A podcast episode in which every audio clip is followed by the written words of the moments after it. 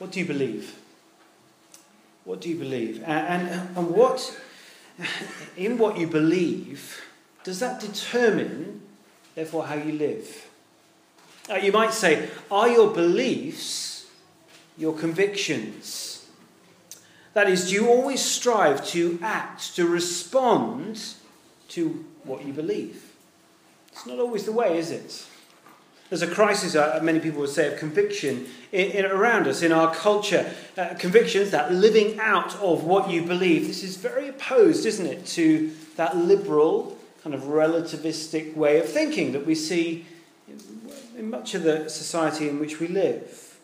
Oh, you believe a set of truths, you have a particular way uh, that you wish to live, but if a circumstance or a feeling um, kind of comes your way and you think, oh, well, that's more inviting, many people around us will say, well, I might believe that, but I'm going to I'm going to head that way. It, it feels better. It looks a little more inviting in the short term. Many around us are just very compelled by what feels good, what looks good in the moment. Sadly, very sadly, uh, politicians seem to be a good example of this sometimes. Often they will act, they will lobby, uh, either according to a party line or to just keep their job because you know they are democratically voted in. That's, they, they want to keep their position in Parliament. It doesn't ma- matter whether they act against what they believe, what they know deep down to be true and right. Often they will just go with what is popular or what feels, uh, you know, might keep them in their post for a little bit longer. Can you imagine if William Wilberforce, for example, were to have ignored his convictions? Imagine if he hadn't lived in accordance with what he believed. Many will know William Wilberforce was the man who uh, fought for the abolition of slavery in this country. Yes, he was an MP, but he was also a Christian. Uh, he was a, a man who had Christian convictions. And therefore, he, he ignored many of the people around him. Oh, they were very happy with the status quo. They were very happy to keep slavery in this country. But Wilberforce knew what he believed. And his convictions drew him to act in line with what he believed. He was a rare commodity then, and he would be even a rarer commodity today? Do we act in line with our convictions, with what we believe? Think corporately for a second, if you like. You know, think of the church in this country. Many of you will know a, variety of churches, whether you come from that church, uh, you know from your parents, or wherever it is, you look around in the communities in which you live. Think about the church corporately for a moment. What is it that uh, when a church turns its back on God's revealed truth in the Bible? It just wants to accommodate the culture around them. Uh, they're willing to change what they believe just to fit in. You, you see it, don't you? All too often. Firstly, it begins to lose its distinctiveness. It becomes more like a social club, a bit of a country club that you might go and attend. But after a short time, a church like that begins to lose the very reason it had for existence. Now, you might be asking, why on earth have you begun this you know, talk this way, uh, given what we've just heard? Well, let me give you a bit of context because we haven't been in Galatians for a little while. So, Paul, throughout Galatians, has so far very clearly and very strongly, he's been making the gospel, that good news about Jesus Christ, he's been making it known to the people in Galatia. He's been making clear their faith, their beliefs. That Jesus had given his life on a cross, taking all the justice that they deserved before God, to save us for life now and for an eternity in his good, eternal, heavenly kingdom.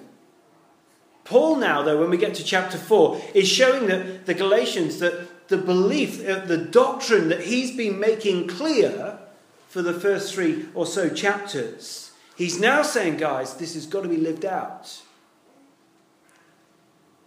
Many of you have experienced or observed this kind of inseparable link between belief and behavior. And that is what we're seeing in this kind of juncture in Galatians. He's going from what you believe to living it out. Now, often we cannot see what some, someone believes. You know, they may say one thing, but isn't it interesting? It's usually their behavior, isn't it, that finally exposes what they really believe. Oh, someone can come to church and they can say all the right things. They might even put their hands up, not put their hands up, you know what I mean? You know, in home group, they might be able to get all the right answers, do all the prep. They may seemingly believe in all the same gospel message that we do, but then their behavior might just indicate what they really believe. They just are willing to compromise on what they say they believe because they want to act. They see something, they want to go that way, act on that, and not in line with what they believe. And this is kind of the analysis that Paul is making of the Galatian church in this passage. There's been a change in their behavior, in their attitude towards Paul. I don't know if you saw it there. The Galatians, uh, he says, they were once warm, they were welcoming of the truth of the gospel which he proclaimed, but now their convictions are shaken. Paul writes not only to expose their kind of wobbly faith, but to show how that's worked out in their lives sometimes we love to kid ourselves, and, we do way too often. We love to kid ourselves that we think we can hide that disconnect between what we believe and, and how we live it out. We can't. As our behavior changes, our belief begins to justify that. We begin to modify what we believe. And of course, vice versa. And Paul exposes this in the Galatians, but he also, throughout this little passage, it's wonderfully, he reveals himself, if you like, to them. See, you could read the opening three and a half chapters of Galatians and, and think that you were sitting in a lecture on theology. It's dense, isn't it? We've been in it for four months. It's dense. But now, what, you, what are you hearing?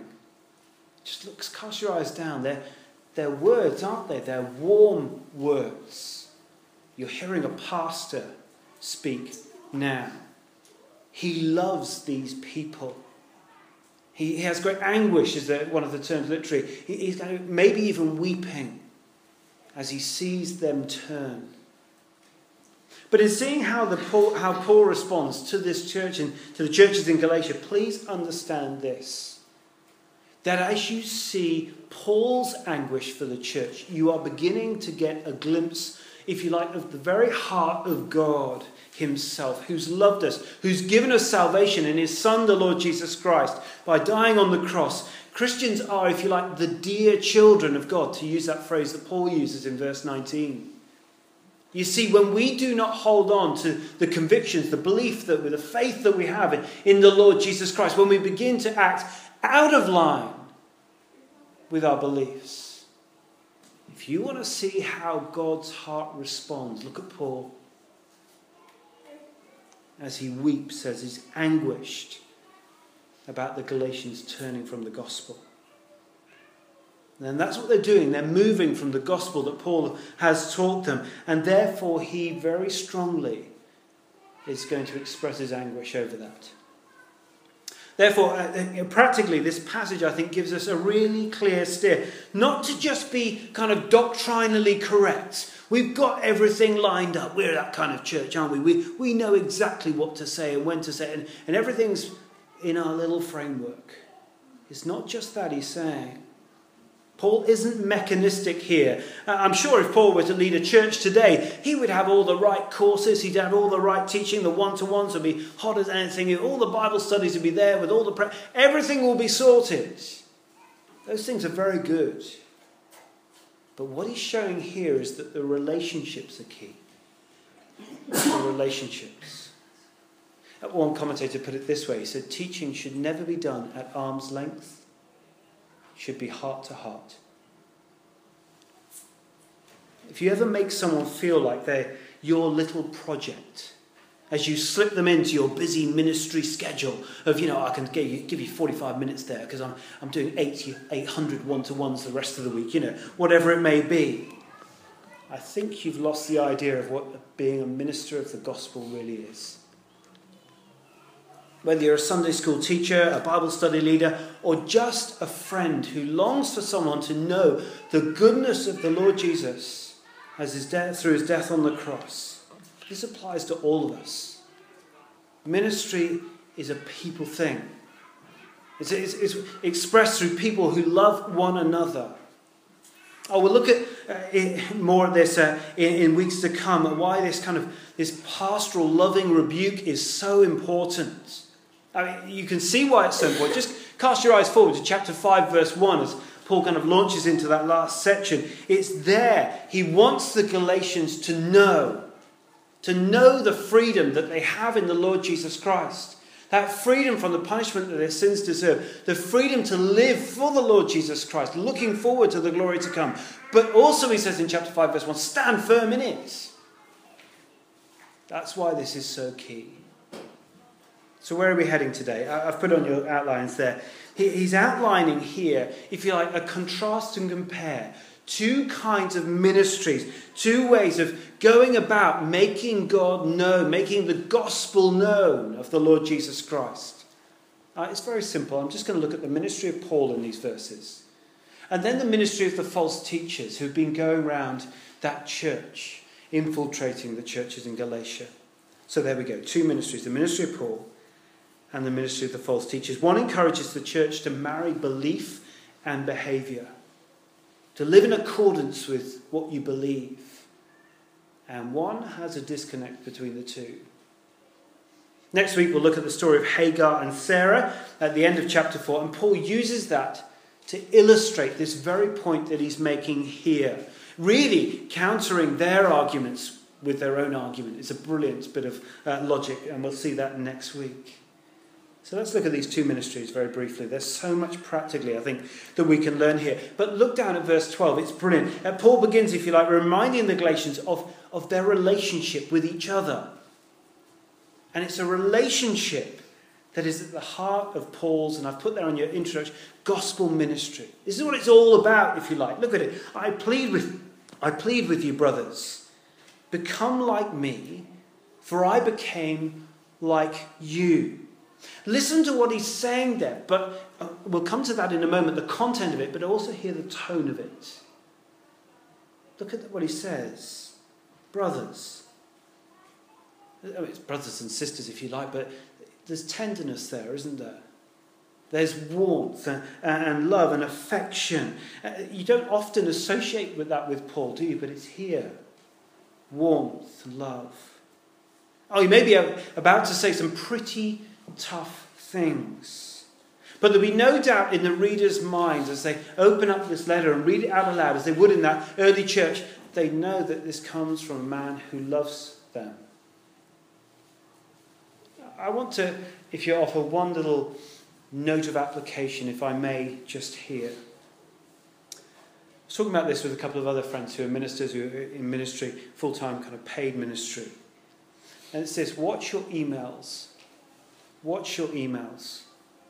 Too often over the last you know, 12 or so years, I've either received or had to comfort those who have received curt, critical, not encouraging emails. And that isn't to say that any of us involved in ministry, whether it's a Sunday school leader, a home group leader, or a minister, whatever it may be, shouldn't have critical feedback on their ministry. That's important, it's right, and it's appropriate. But uh, it's so easy, isn't it, to fire off an email that hasn't anything positive in it, that there's no encouragement, that there's no warmth, any brotherly affection is just taken out. Be careful. Be really careful. There have been tears amongst some of you because others of you have sent emails like that without any words of encouragement. Uh, just critique. I just want to commend to you Paul's methodology here. Brothers, there's warmth, there's affection. Become like me, though, he says, for I became like you. We're going to look at both of those little phrases. Firstly, become like me. Well, like what? Paul is like saying, like me in my Christian faith, in my Christian life, who stands firm, who lives out what I believe, who doesn't listen to these false teachers, even though their words seem a little bit more comforting at times. They seem a little bit easier to live out. No, Paul is saying, live like me because I trust God alone through his word, the Bible. Paul said a similar thing to King Agrippa. If you want to have a look at that in Acts chapter 26, he was a prisoner at the time, he was in chains. So he doesn't, he doesn't walk up to a King Agrippa and say, Oh, become like me. No, he's not saying become like me as in a prisoner. He's saying become like me as I trust the Lord Jesus Christ, despite these awful circumstances I find myself in. But also say, Paul says there, doesn't he? For I became like you. And he's probably reminding, giving the, the, the Galatians the context of gospel ministry here, saying he's reminding he was willing to do anything he possibly could to get alongside the Galatians, to love the Galatians, to befriend the Galatians. If they went to the gym and did some funny spinning class, he would, they, he would do that as well. If they did Pilates, off he went to Pilates. What a, no, great thing to do. Whatever they did, he was got involved with them. I even put, if, if they like knitting, he would take up knitting. But that was my other illustration, because that's the worst thing that I could possibly do. But Paul put, let me put it in other words. In 1 Corinthians 9, Paul put it this way to the church in Corinth. He says this 1 Corinthians 9 22. To the weak I became weak to win the weak. I've become th- all things to all people so that by all possible means I might save some. Look at the ministry of Paul. Look at his attitude. Look at what he'd be willing to give up a personal comfort, a personal preference, a family priority, maybe, a diary event. Why? Well, 1 Corinthians 9 goes on and says this I do all this for the sake of the gospel that I might share in its blessings. That is, he's saying that I might know and see the greatest blessing of all to see the Lord Jesus Christ come into someone's life and that they might know the forgiveness that only he can bring through his death on the cross. This is the ministry of Paul. It's summarized in just that first little part of, of verse 12. But now he's going to go on in verse 12 through to pretty, pretty much verse 16 and uh, remind the Galatians of his ministry amongst them, of his attitude toward them, but also, because it's so pertinent to this argument, their attitude towards him as well. He begins by saying, at the end of verse 12 there, you, You've done me no wrong. He's saying, Looking back, guys, things were great between us. There's an encouragement of a brother there. You've done me no wrong. It's like his introduction to his email. He's saying, We really get on so well. Things were wonderful. Thank you. There's encouragement. Verse 13 uh, shows the context of what has been going on. He'd come to them because of some form of illness. He was on his first missionary journey. If you turn to the back of your Bibles uh, just for a moment, um, just to the inside, the last page actually of the whole Bible. It's not numbered, but you'll see there Paul's missionary journeys on the top map on the inside part of your sheet. And you'll see that throughout the book of Acts is plotted three missionary journeys of Paul. He visits Galatia on his first missionary journey. You'll see there he's in Cyprus, and then he heads up um, to Pamphylia, and then on into Antioch, Iconium, and then down into Derbe as well, in the area of Galatia. You can have a look at that later if you like uh, and plot those through. But that's the context in which uh, he, is, uh, he is speaking here. He come to them, though, because of some illness. Read about it if you want in Acts chapter 13 and 14. He'd been in Cyprus, as I said, Pamphylia, South Turkey, then on into the region of Galatia, which is the uplands, if you like, of now what we call Turkey and those cities I mentioned. That wasn't, that wasn't the original plan, though. He went because he had a medical issue, a bodily ailment. Now, we don't know what that is. There's numerous things written about it. Could be malaria, probably is. The swamps of Pamphylia, the coastal regions, very, very prone to people getting malaria. Paul and others would have had to retreat to the hills to make sure they get some respite. And it seems to be to him a very significant trial. But God used this suffering to bring, uh, the suffering of Paul, to bring the gospel to Galatia, to the cities of Galatia. But we know that, don't we? We know that that is the case sometimes in our own lives. That God uses significant trials, maybe in us corporately, but perhaps in us individually as well, to make sure that the gospel is known. Uh, known perhaps more in our hearts as we go through trials. Isn't that right? We begin to trust in the Lord Jesus a bit more. We, we realize that we may have been turning our back a bit and we need to pray more and we need to uh, just cast our hearts onto Him because we've been retreating. God uses suffering.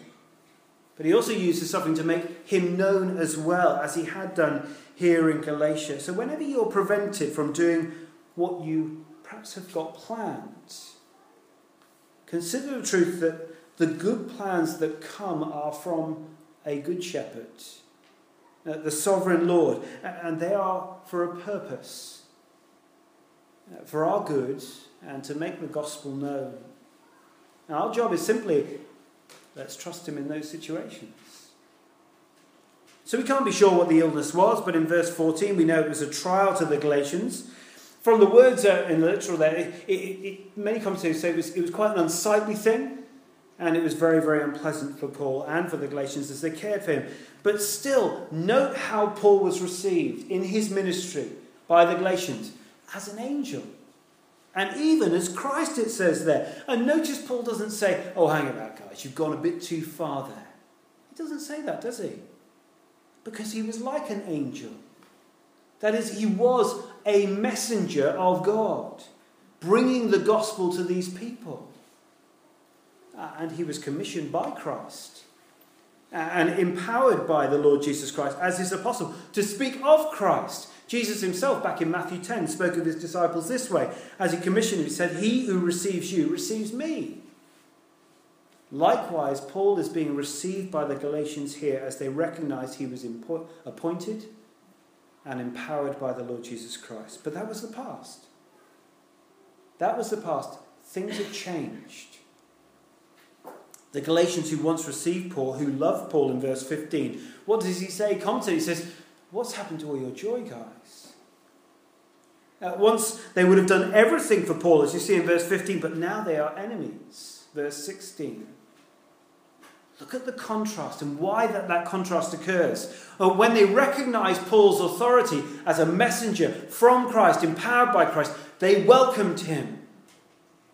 And when they did not like his message and the truth that he had told them, they treated him as an enemy. Why? Well, you might say they were fickle, you might say they were foolish. Simply, the Galatians didn't like some of the teaching that Paul had been telling them. They had been drawn to other teaching. It was more palatable, perhaps, in their circumstances. But the warning, I think, is, is fairly simple. We need to be very careful that we are not selective as we hear and respond to God's Word. The Bible is not to be applied and lived out just in part, but as a whole. There'll be teaching for all of us at different times in our lives that, that would be easier if we could just, ooh, could just ignore that little bit, please. It's, it just it, it grates a bit. Or, you know, just for a, a momentary bit of pleasure. Oh, if I just push that bit aside, that would be. No. But if we do, the warning is here. What happens? We become enemies of God. Not only of the message that is being proclaimed, but also of the author. So we're to contrast, you see, Paul's ministry and attitude to the Galatians and, contrast it to that of the ministry of the false teacher. So, so part where we are with, with Paul, we've seen a bit of what that is, looks like. And now let's look at the ministry of the false teachers, if we can, for a moment. Mainly in verse 17 through to the end, verse 20. Paul had spoken the truth, and we see he's very frank, isn't he? They become enemies because of that. The false teachers, by contrast, what are they? They're zealous to win people over, we see there. There are many people point to the fact that they seem to be using a phrase which is sort of, it's empty words, it's flattery. to drag people away from the gospel. Oh, they're zealous. And don't hear what Paul is saying. He's not saying being zealous is wrong. Uh, no, not at all. It just it's got to have a good purpose. Do you know that there? But they were teaching a different gospel. In fact, Paul says in chapter 1, doesn't he? There's no gospel at all. That is, they were adding to the freedom that is being bought by Jesus Christ on the cross. They're saying, hey guys, I, I, know Jesus did a good thing, but if you would only do these religious works, if you would only kind of add this stuff to the gospel, then you'll be saved. That's what he's saying. That's what they had been teaching, sorry. And Paul says, no, that's no gospel at all. But they, these guys, these false teachers that had infiltrated the church in Galatia, oh, they, they just wanted to win hearts and people to themselves. They wanted followers. They wanted people to love them and appreciate them. Appreciate them. By contrast, Paul wanted it. Look at verse 19. He wanted Christ to be formed in them. That is to, to Christ to mould them, for them to become more like Him, to trust Him more. How do we apply this whole section? Have you ever thought about what you look for in a minister of the gospel? I don't mean just a, a church minister. You know, let's say you are looking to, for someone to help you with Sunday school or whatever it may be, or you know, in a home group situation, or even a church musician. Uh, to everyone, if you like, that makes the gospel known, what, what do you look for in them? I, I guess what we see here, uh, just very briefly, is we mustn't be swayed by outward appearances. Paul was unsightly, I mean, literally, because of his illness and his razor sharp teaching as he, as he proclaimed the truth. It, it wasn't well received. He became an enemy to them. He may have made them feel slightly uncomfortable as he challenged their lives with his teaching, as they disconnected what they said they believed with how they lived it out. But he taught them with love, and they were his dear children. Did he care for his own progress, his, his own health, his appearance? No. So, primarily, we want gospel people who make, well, much of Christ in their lives and in their teaching. I don't know if you remember back in, when we were looking through John's Gospel in home groups at the moment. Many of you remember where John says, uh, John the Baptist says in chapter 3, verse 3, he says, Well, what does he say of Jesus? He must be greater. I must become less. Uh, the ministry of the false teachers was completely opposite to that. It was marked by a kind of zealous self service. They were probably very gifted communicators, very able, very savvy, maybe even very, very pleasant to look at, or whatever it may be. But by contrast, Paul is perhaps at this moment, as an ill man, pretty ugly, unsightly, weak. His anguish for the Galatians as he poured his heart out to them would have been seen as weakness in that culture. As he pleads that he could be wished, he wished he could be there with them. It would have been a very weak sign in that culture. But above everything, he was faithful. He was faithful. Now, he taught the truth, he fought for the truth so that Christ might be formed in them. I don't want to embarrass the elders, I don't say much about them um, here at church, but uh, I'm honoured to work with men who give up themselves and who pray for you guys and pray for this church, and sometimes with tears. But I want to say, what about you? What about you? As you take the gospel out to your family and your friends, perhaps if you're a Sunday school leader or a home group leader, which ministry best represents you here today? The ministry of Paul or the ministry of the false teachers. Paul believed the gospel, and there wasn't a disconnect between what he believed and how he lived it out.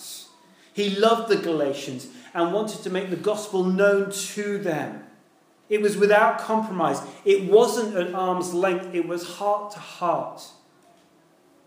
Always in the context of love. The false teachers, on the other hand, they were zealous, yes, of course, but for their own glory and not the glory of the Lord Jesus. Paul was willing to lay down his life for, the, for this church as Christ laid down his life for the church. So, how will you respond to that gospel that has brought freedom for all who would trust in Christ? What's going to be, if you like, your ministry pattern? Let me finish, if I can, with a little story, an illustration, if you like, of one man who been listening and reading a little bit about him over the last month or so. His name is Charles Simeon.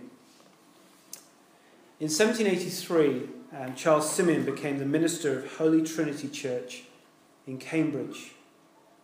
He remained the minister there for the next 53 years of his life. He was educated at Eton, a very privileged um, childhood, from the age of 8 until 18, though he did say he would rather kill his own son than send him to that depraved place.